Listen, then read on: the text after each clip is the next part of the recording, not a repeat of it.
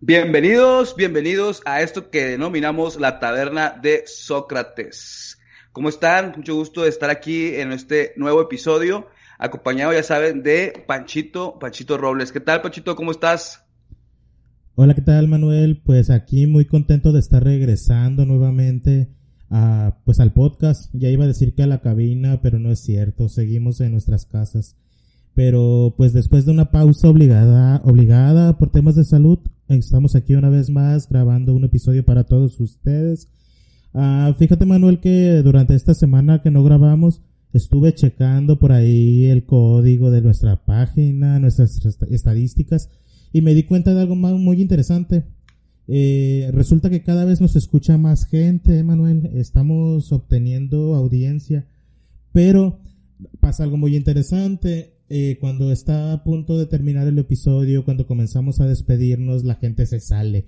Dice, ah, pues ya van a acabar, vámonos. Y no escuchan algo muy importante. Así que hoy me voy a atrever a hacerles spam al inicio del episodio. Recordarles que estamos disponibles en todas las plataformas digitales, incluyendo principalmente Spotify, Apple Podcast, y que tenemos también nuestra página de internet www.tabernadesocrates.com y nos encontramos también en YouTube. Esta última es muy importante y se los agradeceríamos mucho si se suscriben al canal y si reproducen el episodio ahí desde YouTube porque es la plataforma que nos da mejores estadísticas para conocer pues los intereses de las personas que nos escuchan. Dicho esto y aprovechando el bloque promocional de una vez, pues Manuel y yo somos personas que coincidimos en que andamos en mil proyectos diferentes, así que los invito también a seguirnos en nuestras páginas personales. Manuel está en Facebook como Manuel Cárdenas y pues yo, su servidor como Francisco Robles. En página, es fanpage de, de estas páginas de likes, ¿no? No somos famosos ni nada, pero pues para no para que no vean los memes que ponemos en nuestras páginas personales. Personales. Dicho esto, Manuel, este, cuéntame cómo has estado, cómo te trató esta semana que no viniste a la taberna. Pues ya ves, Pochito, tuvimos que tomar vacaciones, ¿verdad? Porque pues en lo que había cuestiones de salud por ahí que nos impedían este grabar y pues también pues estábamos de fiesta, ¿no? Este el, eh, un, cumpleaños muy distinto. Eh, yo creo que muchas de las personas que han cumplido años en esta cuarentena, pues se han dado cuenta que pues es muy diferente eh, el, el, festejarte, este, pero es una, una, un festejo que la verdad es muy bonito con la familia, este, platicar, compartir y pues estar aquí en casa muchas veces pues no, no, no lo tenemos en cuenta cuando no es necesario como ahorita en, esta, en estas épocas, en esta fecha. Este, y pues más un servidor, ¿no, Panchito? Que tú me conoces y, y me gusta mucho mi cumpleaños y pues normalmente me gusta festejarlo, pero me gusta festejarlo bien. ya sé, Manuel, sí. Efectivamente me consta que eres una persona que le da mucho valor a la fiesta de cumpleaños. Uno que ya está viejo, pues la neta no, no lo celebra tanto, pero es interesante ver a alguien que lo disfrute tanto.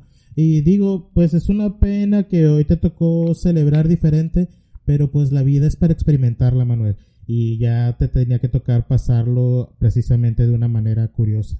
Eh, desde Taberna de Sócrates reitero las felicitaciones que ya te extendimos por ahí en la página de Facebook. Un abrazo a la distancia, como decía por ahí este, el, hola, yo, hola soy Germán. Un abrazo psicológico, vale. Y Manuel, pues nos perdimos una semana de transmisión, pero las noticias estuvieron a todo eh, parece que esta administración federal y que el país en general, es más, el mundo en general, no nos va a soltar ni una semana. Siempre va a haber noticias interesantes, fuertes y complejas de analizar. Así que cuéntame, ¿qué traes preparado para platicar el día de hoy? Chingón, raza. Efectivamente, fíjense que han pasado varias cosas. Eh, incluso a pesar de que nosotros eh, no grabamos la semana pasada, sigue estando vigente muchas de las cosas que pasaron porque se han actualizado tanto que la realidad se han vuelto cada vez más interesante. Primeramente aquí en nuestro estado, pues vemos el regreso de las maquilas. El regreso de las maquilas, ¿qué dice el gobernador? Dice el gobernador que, pues ante la contingencia, las personas pues van a estar más seguras en las maquilas, trabajando en las maquilas que estando en sus casas o en las calles. Entonces, este, pues de ahí podemos ver pues dos aspectos muy importantes que por, por un lado tenemos un decreto que nos dice que cuáles son actividades esenciales y cuáles no son actividades esenciales. Entonces, eh, aquellas empresas, hace una semana o dos, fíjate Panchito, el gobernador, eh, el gobierno del estado cerró empresas por considerarlas no esenciales y ahora dice que, fíjate que sí, sí lo son. Ya, ya lo estuve meditando esta semana y la verdad es que sí, sí son esenciales porque dice, esa es una forma de darle la vuelta, ¿no? Como muchas veces lo vemos con autoridades o con personas que les dan, eh, funcionarios públicos, perdón, que le dan la vuelta a las leyes, que le dan la vuelta o distorsionan un poquito la ley ahí para hacerla un poquito al beneficio de, a, ciertos personajes, ciertas personas, ciertas circunstancias, ¿no?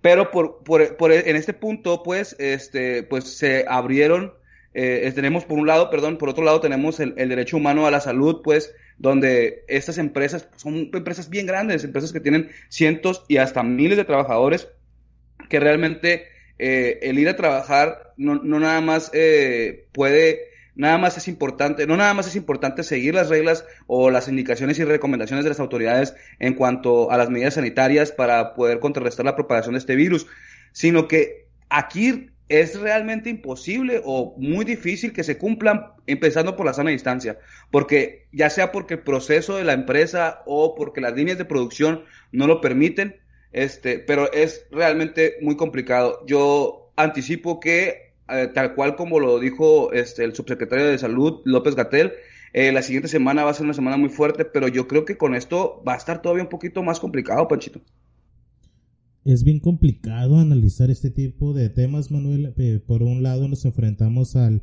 innegable hecho de que estamos ante una contingencia sanitaria que todavía no pasa, todavía no estamos en tierra segura, digamos, y pues que las medidas hay que seguirlas tomando, pero por otro lado también es, uh, si no aplaudible, por lo menos entendible que los gobiernos estén decidiendo pues priorizar medidas económicas tales como reactivar ciertos sectores empresariales por dar un ejemplo y por referirnos justo al que estás comentando. Sin embargo, en efecto, creo que esta decisión se está tomando en un contexto tal vez no idóneo porque precisamente nos encontramos en este periodo de tiempo en el cual ya se sabe que íbamos a enfrentar el pico de esta contingencia.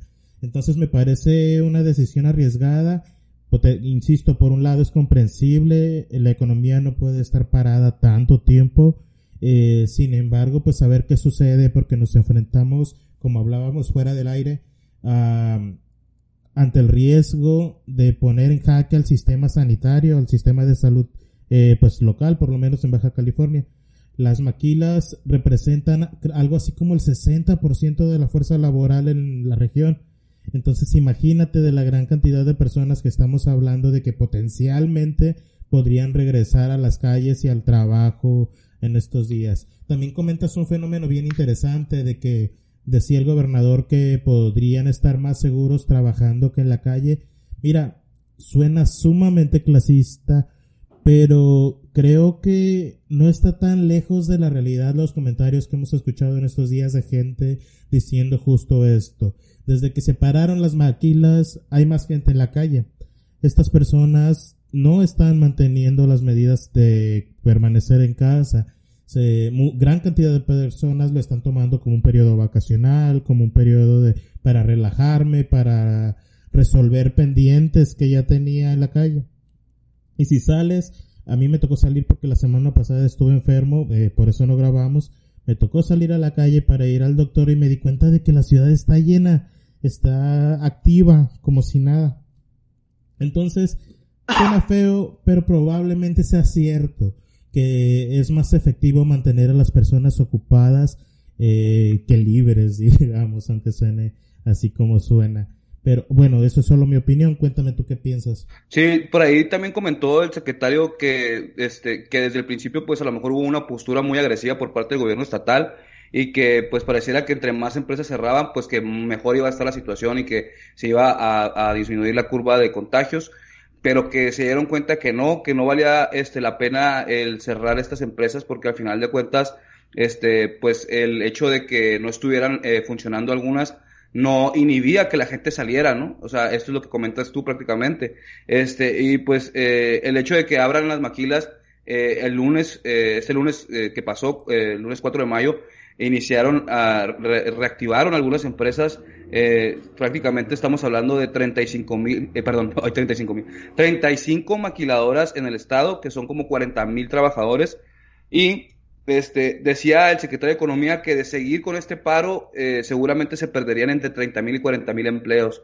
La realidad de las cosas es que si contrastas, pues eh, muchas veces podemos poner eh, el, derecho humano a la salud por encima de todo, porque así lo es. Eh, pero la cuestión es que eh, la realidad también, yo creo que si el, el, el, sector o el factor es el económico, pues era al revés, ¿no? El, el iniciar o reanudar actividades deberían de haber sido con a pequeñas y medianas empresas donde sí pudieran cumplir con estas medidas y posteriormente ir aperturándose a las medianas, primero pequeñas, medianas y al final las grandes, ¿no? Entonces, eh, en esa medida de lo posible. Pero pues bueno, eh, pues ahora vemos que el discurso en dos semanas o en una semana cambió y pues esos son los resultados, ¿no, Panchito? Sí, claro, a ver, tarde o temprano iba a cambiar. De hecho, hace dos semanas platicábamos, Manuel, que ya había en Estados Unidos voces emergentes diciendo que era necesario que las maquilas en México se reactivaran porque pues son maquilas en su mayoría de, de proveniencia eh, norteamericana y por lo tanto eso está afectando también de aquel lado. Eh, era, era inevitable que esto sucediera, tarde o temprano íbamos a tener que regresar. Quiero hacer un paréntesis para corregir un dato que acabo de dar. Dije 60% que trabajan en maquiladoras, me pasé de lanza, es alrededor del 30%, pero como estoy trabajando justo en un proyecto que tiene que ver con maquiladoras, traigo un chorro de estadísticas ahí mezcladas. este, pero sobre este tema en particular, pues no sería el primer lugar, Manuel, donde se están tomando decisiones así muy apenitas al ras de la ley, ¿no? Está sucediendo en la Ciudad de México, hasta con tiendas departamentales, está sucediendo en todos lados. La gente necesita generar ingresos y las grandes empresas no son una excepción. Eh, resulta interesante si el cambio de discurso tan repentino y momentáneo que están teniendo las administraciones, todas, pero creo que es parte del proceso de enfrentarte a un problema que no te habías enfrentado en un par de generaciones. Entonces es algo completamente nuevo, está sucediendo y pues están tomando las medidas lo mejor posible como reacción, digamos, e, este, a toro pasado, se está tomando una decisión y se está corrigiendo o se está intentando corregir. Ya el día de mañana tal vez nos encontremos con que siempre no, que, que no podemos abrir las maquilas o algo por el estilo y no les podríamos recriminar porque a final de cuentas, pues como te digo, todo es reaccionario, ¿no? Entonces yo me quedo con eso de que estamos corriendo el riesgo de saturar el sistema de salud que hasta el día de hoy todavía no ha ocurrido a niveles tan drásticos como podría ocurrir pero pues hay que estar al pendiente y así como el gobierno está cambiando el discurso en caso de que esta medida resulte incorrecta, pues en su momento también cambie el discurso y corrija. Eh, así lo veo yo. Este, y ni modo, pues en algún momento vamos a tener que regresar a trabajar. A mí ya también me avisaron que pronto regresaré, así que ni modo. Oye, pero cabe decir, ¿no, Panchito? Que en lugares que ya ahorita se está viviendo prácticamente el deceso de los contagios, pues como en Suiza, ¿no? En Suiza desde un principio eh, no se hicieron restricciones, o sea, realmente se dejó que la gente se contagiara porque ellos tienen un modelo que no es el centinela, que es el que tenemos nosotros, pero ese es para monitorear este contagios. Ellos, ellos implementaron el modelo del contagio comunitario, este, o, o, o también se le denomina este, la inmunidad comunitaria. Esto quiere decir que dejan que todos se contagien, dejan que todos hagan lo que quieran, normal, van a la playa, salen, pistean, antros abiertos, todo, pero al final lo que hacen es adelantar la curva de contagio, es decir, llegan al tope rápido y se, se eh, llegan al 60% de la población, ese es el tope, que se supone que es el como el, digamos, el estándar dentro de los, lo que comentan los expertos, que se contagia al 60% de la población. Nosotros vamos a contagiarnos también al 60% de la población, pero de una forma más paulatina por lo como se está conteniendo la situación pero en Suiza se buscó que fuera el tope rápidamente, se llegó a ese tope y ahorita están eh, ya en, eh, en, declive la curva de contagio y precisamente fue pues porque le apostaron a esto. Incluso a nivel internacional muchos expertos han comentado que seguramente este es el modelo que se va a continuar próximamente en si se llega a presentar una situación parecida, ¿no? Este, y pues así está. ¿Qué dices, Panchito? Claro, Manuel, cada país ha seguido su propia estrategia, mucho se ha satanizado, incluso la estrategia mexicana, pero no es que otros países no estén haciendo lo mismo. El modelo japonés a mí me resulta muy interesante porque es básicamente lo mismo que está haciendo el gobierno mexicano. Y normalmente pensamos en los japoneses como un ejemplo a seguir en muchas cosas y en esto no nos estamos comparando. Y, e insisto, están haciendo lo mismo. Entonces, bueno, esperemos los resultados, veremos qué pasa y pues a darle. Yo me quedo con el hecho de que al menos en México no tenemos con ese sector de la población que salga a manifestarse, ¿no? En contra de las medidas sanitarias como está ocurriendo del otro lado de la frontera. Eh, se está comprendiendo que estas medidas no son medidas políticas en su mayoría.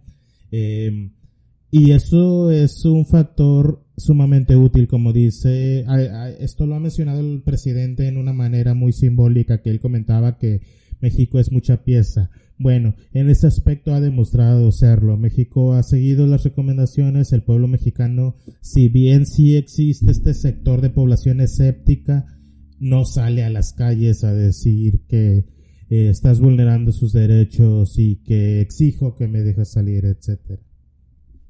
Así es, Pechito. Y pues fíjate que en otros temas, eh, pues de repente los diputados, después de mucho tiempo, los diputados de nuestro estado se dieron cuenta, descubrieron que los, eh, los diputados no nada más tienen la facultad de regalar despensas y de andar dando este apoyos sociales, sino que también tienen otra facultad, que es la de fiscalizar es buscar este por ahí a lupa aquellos desvíos, aquellos gastos públicos, eh, aquellas cuestiones que, que, estén mal dentro de la administración pública, dentro de las arcas de nuestros gobiernos. Y el día de ayer se presentó una denuncia en contra de nuestro exgobernador eh, Kiko Vega, Francisco Kiko Vega, Vega de la Madrid. Eh, pues fue presentada por la, por la presidenta de la Comisión de Fiscalización del Congreso del Estado, acompañada del auditor superior del Estado, y pues la denuncia fue por un monto de un millón quinientos ochenta y seis mil pesos. Fíjate, Pachito, que esta, pues están amenazando con presentar otra denuncia de dos millones de pesos, dos mil millones de pesos, perdón, y que van a, a, seguir escarbándole en todas las cuentas públicas para pues, seguir denunciando. Eh, hay que recordar también, pues, que esta no es la primera denuncia que se presenta en esta administración, sino también ya en noviembre se presentó una denuncia por parte del secretario de gobierno Amador Rodríguez Lozano, y pues esta fue por dos mil millones de pesos, y eh, pues la verdad es que yo me quedo pensando y digo, eh, ahorita, hasta ahorita nadie se acordaba de esa denuncia, entonces, ¿qué, qué pasó con aquella denuncia? Si hay algún avance con esta denuncia, si se ha tenido algún avance, eh, si solamente esta y aquella denuncia son pan y circo, debemos entenderla como un inicio de, porque próximamente estaremos en nuestro estado en elecciones, es el inicio de una campaña del partido en el poder, este, o cuál, es la situación, Pachito, ¿tú qué crees que está pasando? Digo, pensando bien, pensando mal, ya sabes que yo soy bien mal pensado, ¿verdad? Híjole, es bastante interesante, Manuel. Eh, pues me quedo con una frase que tú repites muy a menudo, de que en la política no hay casualidades. Entonces pienso que en el mejor de los casos esta puede ser una demanda muy bien intencionada, pero definitivamente que también busca ser aprovechada con fines electorales. Y digo, Manuel, tampoco hay que persinarnos. Está bien, si quieren utilizarla con fines electorales, digo, por lo menos, eh, como bien comentas, se acordaron que es una de sus facultades y por lo menos se acordaron de que es algo que realmente es justo que se inicie como mínimo el procedimiento para determinar responsabilidades del exgobernador. Entonces, mira, yo creo que es una clara estrategia electoral, pero también creo que es una de esas de que, pues está bien que la usen. O sea, si vas a utilizar como refuerzo a tu campaña electoral el hecho de demostrar que se ha cometido un delito o, de, o castigar más bien un este algo ilegal que se ha cometido, pues es la mejor manera en la que lo puedes hacer, porque también ya hemos pasado otros procesos electorales con guerra sucia, en la cual se tiran puras mentiras los unos a los otros, pues ahora mínimo se está entablando un procedimiento que busca eh, enmendar de alguna manera eh, un potencial delito cometido por una autoridad estatal. Entonces, yo no es que piense que es lo más correcto éticamente hablando, pero sí es una de esas cosas que pues se las dejo pasar, ¿sabes? Clara, a ver, ojo, claramente van a aprovechar esto para fines electorales, eso también no hay que perderlo de vista. Sin embargo, creo que no es algo satanizable, pues es algo que todos han hecho y todos han hecho cosas peores. Entonces, en este caso, digo, lo, sé que lo vas a usar con fines electorales, pero pues dale, será interesante de hecho ver los resultados de esas demandas. Y ojalá que no quede en el olvido, porque esto es otra cosa que sucede cuando utilizas estos temas con fines electorales, que nada más sueltas la bomba el día que la necesitas y después ya no pasa nada que ya sucedió, como comentas, con esa otra demanda. Bueno, démosle el beneficio de la duda esta, en esta ocasión y ojalá que algo suceda para el, resultado que sea. Mira, Manuel, con que nos entreguen un resultado, con eso me conformo. Sí, no, claro, este, digo, ahorita el tema es que eh, precisamente esta es la parte importante, pues que puedes usarlo como una cuestión electoral, no pasa nada pero que realmente eh, el resultado eh, lo podamos ver como ciudadanos que esperamos ver a alguien en la cárcel, esperamos ver a alguien que pague, esperamos ver a alguien que regrese ese dinero, esperamos ver muchas cosas que hasta ahorita nos han quedado debiendo. Y por eso yo creo que al final debemos estar atentos y darle seguimiento, pues eh, debemos estar atentos al seguimiento que las autoridades le den a este, a este asunto o a esta denuncia. Y pues también pues no podemos estarles festejando lo que pues que hagan su chamba, ¿no? O sea, porque muchas personas dicen, están diciendo que no, pues qué chido que la presentaron. Y sí es cierto, qué chingón, pero la realidad es que es su trabajo y al final yo creo que lo que sí es plausible y ahí sí me voy a parar yo a aplaudirles es que eh, ver un resultado, ver a alguien tras las rejas, ver a alguien este realmente este castigado por este tipo de actos, ¿no? Así es, Pacheco. Oh, perdón, me quedé esperando que te pararas. es que la audiencia no te está viendo, pero yo sí. Eh, sí, Manuel, la verdad es que, a ver, como te acabo de decir, yo sé que esto claramente va a ser usado con fines electorales, pero son resultados que siempre hemos querido ver también. Entonces, si Francisco Vega de la Madrid realmente está involucrado en algo y se le puede castigar y se puede demostrar, o cualquier funcionario, pues que se haga. Ojalá, ojalá que algo suceda, ojalá que el resultado se obtenga y que no sea solo un circo mediático. Mira, y si es un circo mediático, ojalá que sea un circo con un espectáculo que llegue a su final y no uno que nomás sea la entrada y luego se les olvide a todos. Sí, no, claro. Digo, la verdad es que vamos a esperar que, que sale de esto, ¿no? Que surge de esto y que no sea solamente mímica política. Y bueno, por otro lado, Panchito, fíjate que, eh, pues, ya sabes que el influyentismo, la corrupción y todas estas cuestiones, este, tráfico de influencias, pues ya se acabó. O sea, se acabó ya desde el año 2018, cuando nuestro presidente tomó, este, protesta y pues se hizo el presidente, ahora sí, legítimo, real, 2.0 de nuestro país. Este, estoy hablando del presidente licenciado Don eh, Andrés Manuel López Obrador, este, pues ya dijo que desde su gobierno pues ya se acaba la corrupción, ¿no? Y el tráfico de influencias no existe. Pero esto no tiene nada que ver, Panchito, con lo que voy a decir, porque realmente no tiene nada que ver. Es que, eh, pues, Bartlett, Bartlett, un tema que sonó mucho en redes sociales, en noticieros, porque eh, su hijo, su hijo León Manuel Bartlett Álvarez, tiene una empresa que se llama Cyber Robotics. Esta empresa se dedica a las cuestiones tecnológicas que se han aventurado hoy en día a las cuestiones de tecnología en la salud. Muy, muy, muy ad hoc a los tiempos que estamos viviendo. Este, pues precisamente le vendió al gobierno eh, federal a través del Instituto Mexicano del Seguro Social, el IMSS, le vendió 20 equipos, Panchito, por un costo, 20 equipos, son 20 ventiladores para el tema, para atender a las personas que padecen COVID en su fase más crítica. 20 ventiladores por un costo de 1.5 millones de pesos por unidad. ¿Ok? Hay que acordarnos bien de esta, de esta cantidad. 1.5 millones de pesos por unidad. Luego, este, pues esto fue por un contrato que fue adjudicado de manera directa. Por ahí dicen que totalmente apegado a derecho, totalmente apegado a la ley. La verdad es que, pues, quién sabe, Vamos a ver qué pasa después, pero por lo pronto Ya está eh, el, secretario, eh, por otro lado, perdón, el secretario de Relaciones Exteriores, pues agradeció, recibió y agradeció al gobierno del gobierno de Estados Unidos y a su presidente Donald Trump su intervención en la compra de 211 ventiladores mecánicos para atender a los enfermos de COVID en nuestro país. Estos ventiladores, fíjense nada más para hacer un contraste y para poder hacer este aquí una comparación. Estos 211 ventiladores tuvieron un costo de eh, entre 16 mil y 20 mil dólares por unidad. Estamos hablando que alrededor de 600 mil pesos por unidad. Eh, en este caso, pues podemos ver que aunque entrevistaron a Bartlett, eh, Bartlett dice que no tuvo, que tuvo una ganancia bien poquita, que la neta lo hace por, por, por, por buena onda. O sea, que en realidad no fue un negocio para él, nomás fue como para ayudar a México. Entonces, pero pues estamos hablando de un millón de pesos, Panchito, ¿cómo es? Por unidad. Manuel, tú siempre de mal pensado y hablando de cosas que no tienen nada que ver, chinga. A ver, este señor es un empresario y obviamente tiene que invertir y tiene que ganar. A él también se los vendieron caro, Manuel.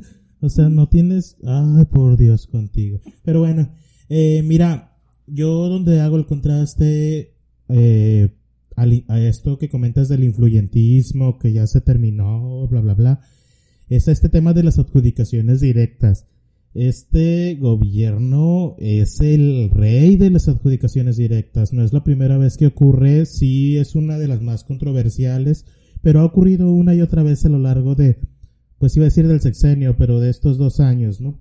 Este, es grave, es sumamente grave. Aunque digo, por ahí dijiste que unos eran mecánicos, seguro ahí está la diferencia de 700 mil pesos en cada uno, los otros deben de ser, este, de plutonio, no sé, algo acá, muy denso. La neta, ya uno hace comedia por no indignarse, cabrón.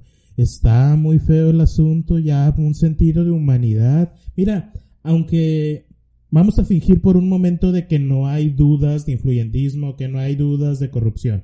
Vamos a fingir que todo se hizo con apego a la ley. En una contingencia sanitaria, básicamente duplicar el precio de un producto tan importante como son los ventiladores, eh, es sumamente no tener madre, no tener una humanidad. Particularmente lo estás vendiendo al a tu país, así, en resumen. Entonces creo que en primera instancia estamos ante un tema de humanidad muy desgraciado, muy triste. Y por el otro lado nos enfrentamos a este tema de que hay una clara opacidad en los procedimientos porque no solo se adjudicó de manera directa, sino que además el gobierno primero se atreve a negarlo, a decir que no es cierto. Ya cuando tienes en la mano los pelos de la burra, como dicen, las pruebas, ahora sí dicen que se va a investigar y que se va a tratar de resolver si hubo eh, algún conflicto de intereses o algún acto de corrupción, etcétera. Pero primero lo niegas, lo cual otra vez, Manuel, es no tener madre. Pues agárrate los pantalones o lo que tengas que agarrarte y soluciona lo que tengas que solucionar.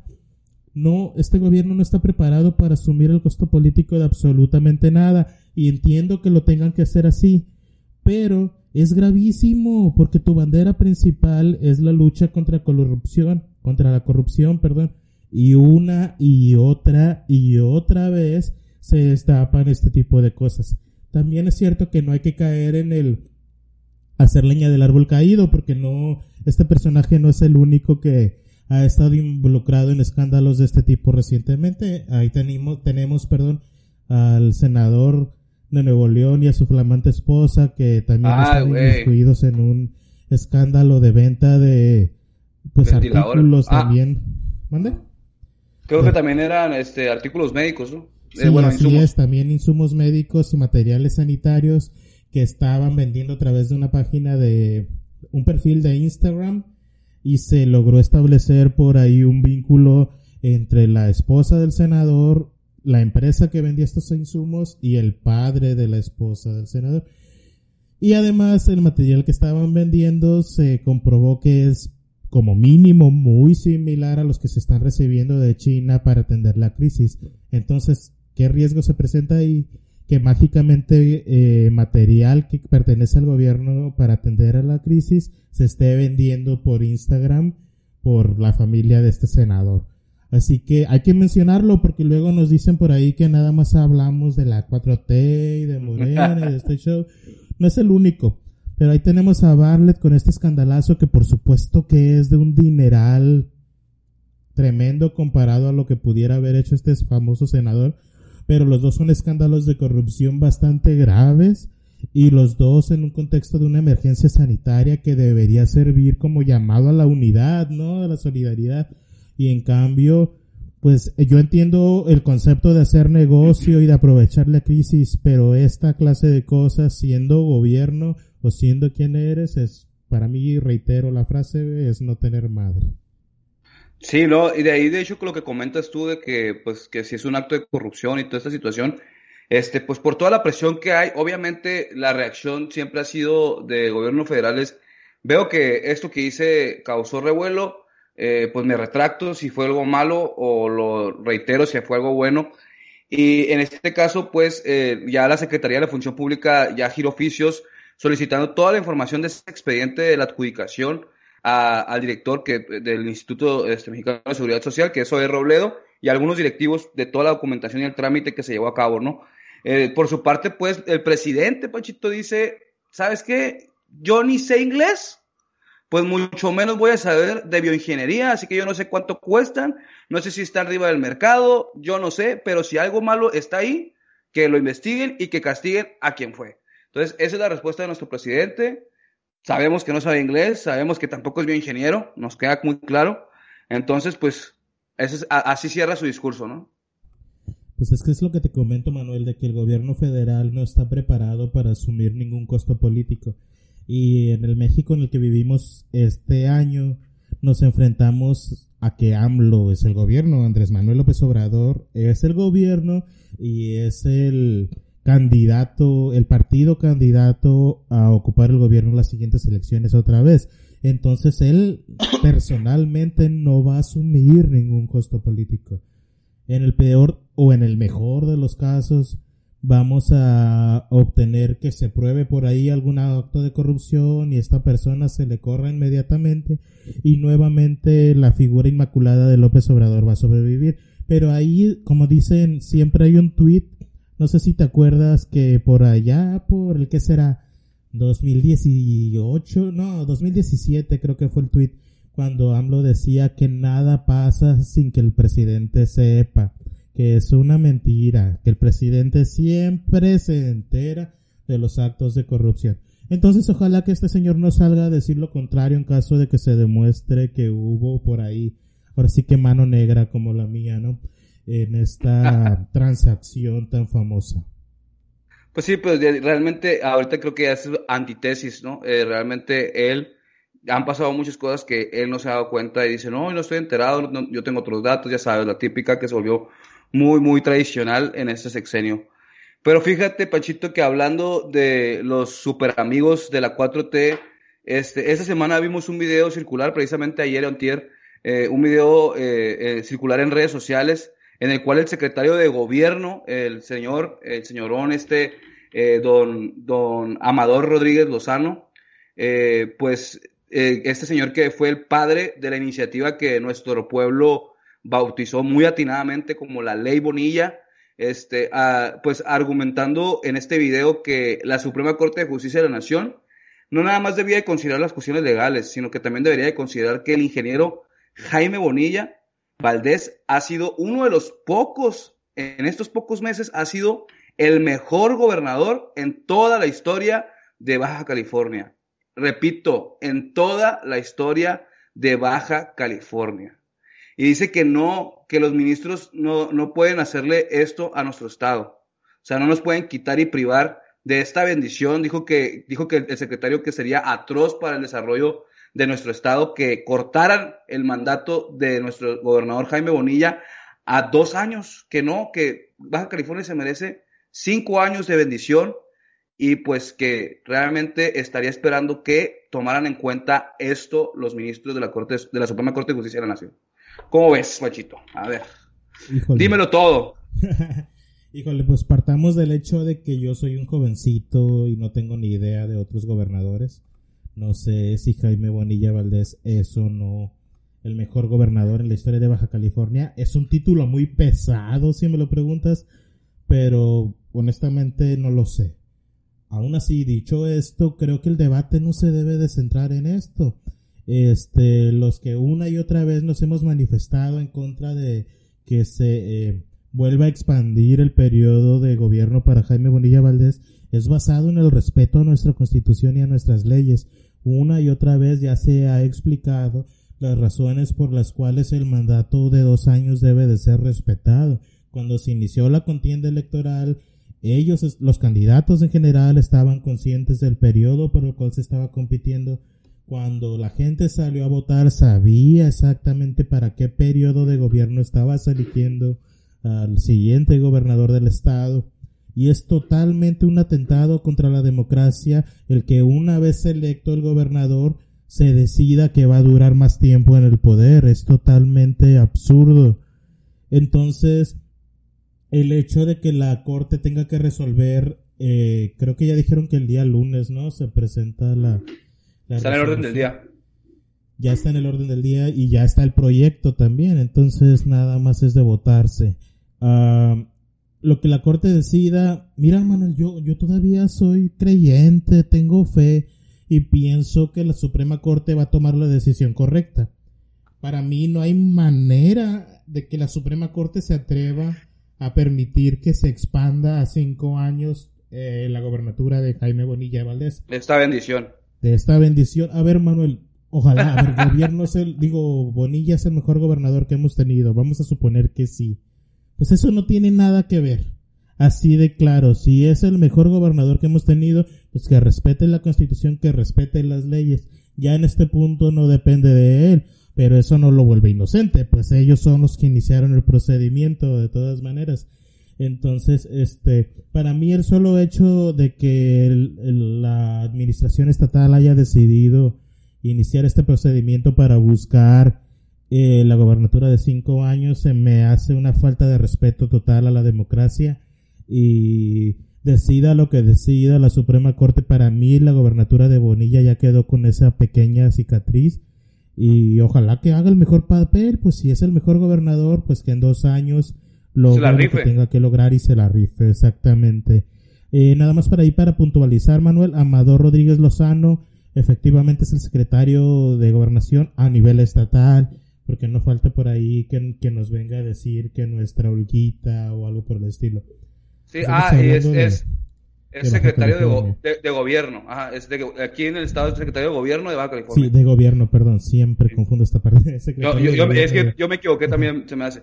E, este, hoy, pero qué bueno que comentas de, de Olguita, Panchito, porque fíjate que Olguita es una de las que está también a favor de esta ley Bonilla. También resultó muy compadre de, de, de gobernador, que hasta acompañada de nuestro expresidente, dicen por ahí las malas lenguas, andan siendo sus cabildeadores. O sea, están yendo a la Suprema Corte de Justicia de la Nación a hablar ministro por ministro para decirles que voten a favor de la ley Bonilla.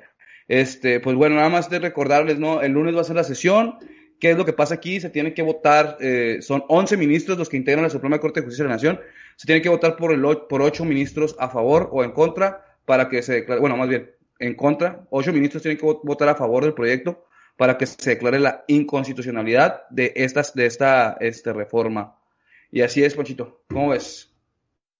Pues yo espero que suceda, Manuel, desde una perspectiva estrictamente constitucional y legal. Mi opinión personal aunada a esto es que no tiene sentido que se declare constitucional. Por lo tanto, yo tengo fe en que como mínimo ocho ministros van a dar este el voto correcto. Y este y que esto no va a suceder y que vamos a tener un el mejor gobierno de Baja California por dos años y ya. Entonces el próximo gobernador va a tener que esforzarse mucho para ser mejor que Bonilla porque pues en dos años este señor nos va a transformar como estado y deslumbrar y que bueno a ver es, es genial para Baja California que tenga el mejor gobierno de su historia en este momento Así es, Juanchito. Pero fíjate que hablando del propio gobierno del estado, pues Jaime Bonilla, nuestro presidente, el mejor de toda la historia de Baja California, eh, pues presentó una iniciativa la semana pasada ante el Congreso del Estado, fíjate, que creaba una super secretaría del agua, encargada del agua y nuevos impuestos. Y esto lo traigo a colación el día de hoy porque precisamente hoy eh, se, publicaron en el periódico oficial del Estado, ya son vigentes estas normas. Este, y pues no, pues no podíamos perder esta tradición, esta tradición que nuestros anteriores diputados pues ya nos habían hecho ver como algo normal, ¿no? Que es precisamente la, la de que de los esos llamados madruguetes, ¿no?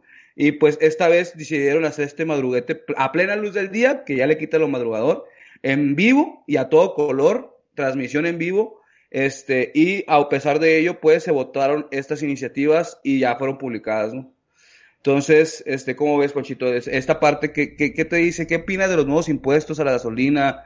De que una secretaría maneje el agua, de que el agua eh, pues ya prácticamente pasa a ser una cuestión fiscalizable, es decir, si tú debes agua, pues ya te estás metiéndote en un tema de un crédito fiscal, en un tema de un embargo.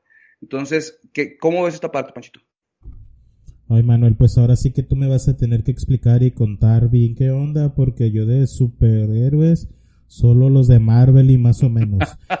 eh, quiero entenderte, entonces esta super secretaría del agua Super duper. Super, duper, secretaría. ese es el término legal correcto, ¿verdad? Sí, super duper secretaría del agua. Estaría, de verdad, me estás diciendo que fiscalizando a través del servicio de agua potable en el estado? Sí, es decir, por ejemplo, si tú no tienes dinero, Pachito, para pagar el agua, ahorita, bueno, normalmente lo que pasaba era que, bueno, te la reducían y no pasaba nada, la pagabas y ya, no hay bronca, te quitaban el reductor. Pero ahora, si no la pagas, no te la van a reducir, pero aparte te van a poner una multa. Y esa multa va a generar intereses. Y esa multa y intereses van a, ser, van a poderse ejecutar. Te va a generar cargos de ejecución y te va a generar al final este, pues, un crédito fiscal que si no lo pagas y si crece tanto, pueden llegar a embargarte. Vaya, vaya, qué interesante. Qué duro golpe eh, que se apruebe este tipo de iniciativas en un contexto de pandemia. De nuevo, yo sé que estamos cayendo en el pecado de relacionarlo todo con esto del COVID, pero pues no deja de ser el contexto que estamos viviendo como Estado y como país en este momento. Entonces creo que sí es un foco que permite magnificar o dar luz sobre los hechos de la vida pública, especialmente ahorita en el Estado, que es al que nos referimos. Entonces, salvo tu mejor opinión, a mí, se me, a mí me parece un desastre. Voy a ser completamente sincero contigo y con, el, y con el auditorio. No estoy informado respecto a esta reforma, no leí nada al respecto, pero para mí el hecho de que se pretenda imponer este tipo de medidas sobre algo como es el agua, cuyo acceso es un derecho humano y debe de estar garantizado, me parece una forma ruin de darle la vuelta. Digo, a lo mejor incluso como no he leído, a lo mejor la reforma está muy bien hecha y como tampoco te he dado chance, a lo mejor tú hasta estás a favor, pero a mí me parece una manera de darle legalmente la vuelta a un derecho humano y si bien no vas a estar limitando el acceso, eh, por falta de pago porque los derechos humanos no te permiten hacerlo, pues sí estás imponiendo de todas maneras una carga adicional que puede ser problemática para garantizar el consumo y para garantizar el desarrollo de una persona, especialmente en el agua, Manuel, que es un tema tan controvertido en el último año aquí en la localidad. Ya ves lo que pasaba con Stellation Brands, por ejemplo. Yo no quiero pensar que sea por ahí una medida de castigo o algo para el Estado por lo que sucedió. No, y es que, ¿sabes qué, Pachito? No, totalmente en contra, no estoy a favor. ¿Por qué? Porque, por una parte, está bien, sí, concentrar todo en una institución, pero yo creo que crear una secretaría implica muchas cosas.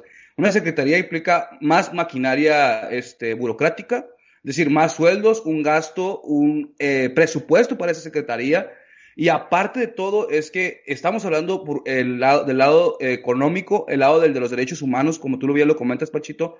Estamos atentando contra un derecho humano al agua y por otra parte también un derecho eh, a la legalidad. esto también está mal, o sea, porque también está yendo en contra de la Constitución Federal, de las competencias, como algunos saben, este, pues la cuestión del agua la maneja con agua. Este, este, entonces, A nivel federal, es quien tiene el manejo del agua, quien tiene el control de todo este tipo de, de situaciones, permisos, todo esto, es con agua. Con esta secretaría prácticamente le está quitando competencias. Yo soy de la idea que se debería declarar, se debería solicitar una acción de inconstitucionalidad y por parte de la Suprema Corte de Justicia declarar la inconstitucionalidad de este acto, de esta reforma, quitándole por lo menos aquellas facultades que le están dando a esta supersecretaría que son propiamente de, la, de, la, de esta comisión a nivel federal, ¿no? Entonces, pues yo creo que ahí estamos atacando, nos están, están dando la torre con tres aspectos, derechos humanos, legalidad y pues aparte todavía también pues la cuestión de la competencia, ¿no? Entonces, eso es, eso, eso es mi punto de vista en, en relación a ese tema, Panchito. Sí, exactamente. Mira, me resulta bien interesante. Como yo soy apasionado por derechos humanos, yo le di por ese lado. Y tú eres apasionado de las leyes y le diste también por aquel. Pero resulta que esta reforma y esta adjudicación de facultades a esta supersecretaría afecta a los dos lados, tanto los derechos humanos de los ciudadanos de Baja California como la legalidad y la competencia respecto a la Constitución Federal y a la Comisión Nacional del Agua. Eh, me gustaría que le platicaras, Manuel, la lana. el experto y la lana, exacto. Que rapidísimo, eh, por cuestión de tiempo, le explicaras al auditorio quiénes pueden promover esta acción de inconstitucionalidad porque mucha ah. gran parte de nuestro auditorio podría pensar que bueno pues ustedes son abogados vayan y promuévanla eh, entonces por eso me gustaría que hicieras referencia a este tema sí las acciones de, constitucionalidad inconstitucionalidad perdón son, es, son unos eh, juicios como tipo juicios de amparo porque también son de control constitucional es como para poder controlar los actos de las autoridades es decir para que no se pasen de lanza pues para que no se pasen de, listos eh, y que no hagan actos que nos afecten a nosotros como sociedad o particulares. Entonces, en este caso, cuando son cuestiones que son, eh, cuando son leyes propiamente, los actos que nos pueden afectar, se, promueven acciones de inconstitucionalidad. Quien nos puede promover es el, fiscal general, en su caso era anteriormente el procurador general en el Estado o la Federación. Eh, también lo pueden promover las comisiones de derechos humanos también lo puede promover el 33% de los, de, los diputados de la Cámara de Diputados o, o, en este caso los congresos locales y lo pueden promover los partidos políticos. Entonces, nada más ellos. Esta acción no la puede promover un particular. Yo como yo digo Manuel Cárdenas voy a promover. No, no es procedente, lo tiene que promover nada más ellos porque así lo dice la ley. Ok, muy interesante. Entonces definitivamente nosotros no podemos iniciar un procedimiento contra esto. Y quienes pueden hacerlo, gente, pues ahí está. Partidos políticos, los propios diputados. Me suena un poco complicado que esto vaya a suceder, pero no sé. Ojalá que, ojalá que ocurra. Eh, por ahí el experto en este tema de constitucionalidad, que es Manuel, pues nos está orientando en que esto atenta contra temas de facultades, eh, lo cual da pie a que alguien se atreva a iniciar esta acción de inconstitucionalidad. Manuel, ¿traes algo más?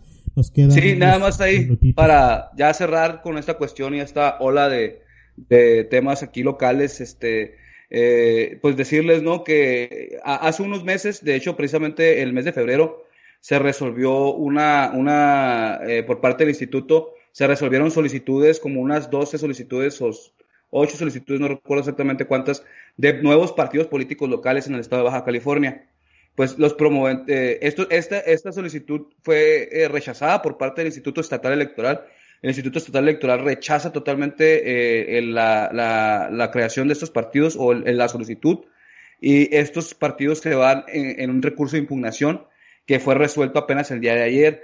los partidos políticos, el, el, IE pues negó su registro en febrero los motivos fue pues que debido a que el próximo proceso electoral pues tendría lugar en un periodo 2020-2021, pues no les sería posible a ellos eh, en un año pues conformar las asambleas que tienen que conformar. Para conformar un partido político, Panchito, tienes que conformar asambleas eh, en, la, en, la mitad, eh, en, la mitad y en un porcentaje de los municipios, de los distritos electorales y entre otros requisitos, ¿no? Al final de cuentas, este, tienes que, cumplir estos requisitos para poder conformarte en partido político, pero el instituto dice, no, no, alcanzas a hacer estas, asambleas y ahorita mucho menos con el COVID, entonces se los niega, pero pues se van al Tribunal Electoral y el Tribunal de Justicia Electoral de Baja California pues revoca el acuerdo en este, en este, día de ayer y dice que no porque el Instituto Estatal Electoral pues no analizó bien la ley de partidos políticos, porque en la ley de partidos políticos no establece nunca un término, no dice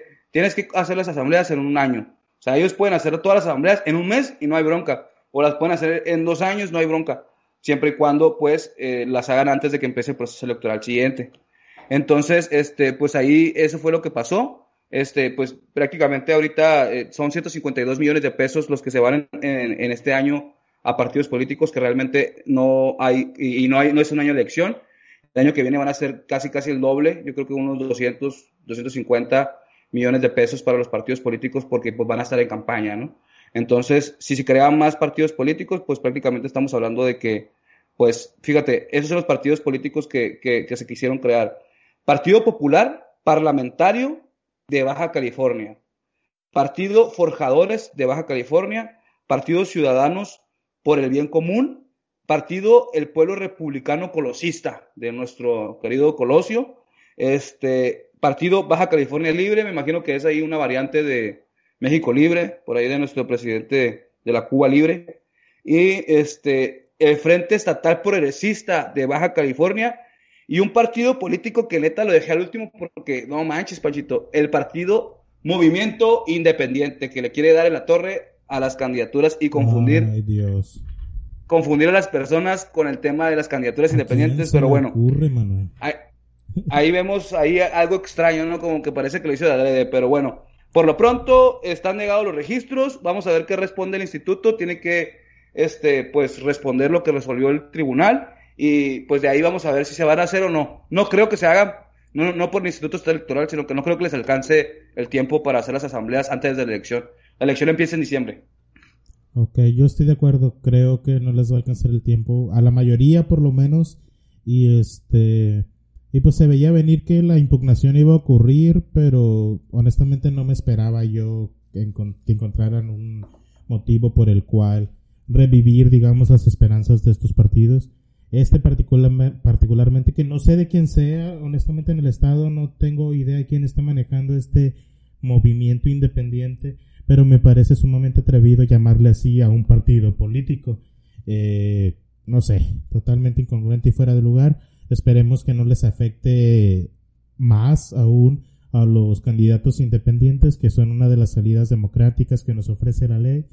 Y pues mira, todo se tiene que resolver conforme a la ley, Manuel. Si fueron si les fue negada la posibilidad de registro debido a un error de interpretación de la ley, pues están en su derecho de haber impugnado, están en su derecho de resolver una, eh, de, de, obtener, perdón, una resolución favorable y pues se cometió un error. Entonces, si cumplen con los requisitos, pues vamos a tener más partidos políticos, ni hablar. Así es esto. Creo que no es sano tener tantos partidos políticos, pero... Más pues, gasto, más de todo. Exactamente, más de todo, mano ah, sobre todo porque ya hoy no es un secreto que los partidos políticos, estos satélites, están surgiendo por negocio y nada más que por negocio. Entonces ahí es donde radica el problema. Ojalá, pues si alguno obtiene el registro realmente se ponga a trabajar de alguna manera propositiva. Eh, pero también honestamente desde aquí yo espero que la mayoría no obtenga el registro, particularmente estos señores o señoras del movimiento independiente mínimo que le cambien el nombre porque es no tener madre otra vez. este, la neta también, para ser sinceros, yo también, yo la neta no quisiera que ninguno le dé el registro, pero pues a ver qué pasa, ¿no? Pachito, yo nada más quisiera cerrar aquí con unos anuncios este, importantes. Eh, para aquellas personas que nos escuchan, por favor, este, pues aparte de lo que ya comentamos al principio, denle like a nuestra página de Facebook, a, los, a nuestros perfiles personales, a la página de internet de, de, la taberna de Sócrates, este, y eh, nos escuchamos en todas las redes, eh, en todas las plataformas, Spotify, iTunes Podcast, entre otras, y quiero decirles también que le den, este, por favor, ahí seguir a YouTube, ya lo comentamos, pero también quiero decirles que sigan y apoyen ahí a las páginas de Apoyemos Mexicali, que es un movimiento que están haciendo aquí en Mexicali para recabar fondos, para comprar insumos médicos y para comprarle insumos a los médicos, protección, caretas, todo esto. Muy padre, este, van a tener una serie de eventos, eh, webinars, eh, donde ustedes pueden pagar, son 100 pesos de donación eh, voluntaria para, para poder acceder a este tipo de, webinars que están ofreciendo con material de verdad de mucha calidad, de mucho valor este, de conocimiento. Y por otra parte también tenemos este Adopta a, un abuelito o abuelita, que es una iniciativa por ahí de una regidora, Luz Fonseca, que está buscando pues este, ahorita con la contingencia de muchas personas de la tercera edad pues se quedaron sin ingreso eh, sin un familiar que los esté apoyando y pues está llevándoles despensas, está llevándoles este pues apoyo y pues también síganlo por ahí en redes sociales, se llama Adopta un abuelito. Eh, y también eh, de ella misma tenemos a una, una, iniciativa que se llama Nutriendo Héroes, Alimentando el Alma. Ellos están llevando a través de restaurantes, este, restaurantes, la Cámara de, de Empresarios esta de, de Restauranteros Canirac, y otros eh, empresarios eh, que, se dedican al tema de, de, comensales están eh, haciendo alimento, comida, se lo están llevando y donando a los, a los médicos, a las enfermeras, a todo el personal que nos está, a nuestros héroes. Y pues está bien interesante, también síganos en redes, está bien padre. Este, y pues nada más, eso sería todo, Pachito. De verdad, muchas gracias, este, Pachito. Qué padre, Manuel. gracias por compartirnos esas iniciativas. Ojalá las personas que nos escuchen se den una vuelta por esas páginas y participen son iniciativas muy importantes que ya hemos comentado en otros momentos. Hay que verle el lado positivo y ahí hay que hablar de gente positiva que se está poniendo ahora sí que, como dicen, la camiseta para sacar adelante a la comunidad y al país. Eh, por mi parte, pues sería todo, Manuel. Un gusto, como siempre, estar contigo, platicar de estos temas tan interesantes y compartirlos con la comunidad que nos escucha. Ya saben, síganos en redes. No los voy a joder otra vez diciendo todo, pero ojalá nos hagan caso y se suscriban como mínimo al canal de YouTube. Eh, por mi parte es todo, Manuel. Un abrazo, cuídate, estamos en contacto. Chingón, raza, muchas gracias y nos escuchamos el próximo episodio. Al rayo.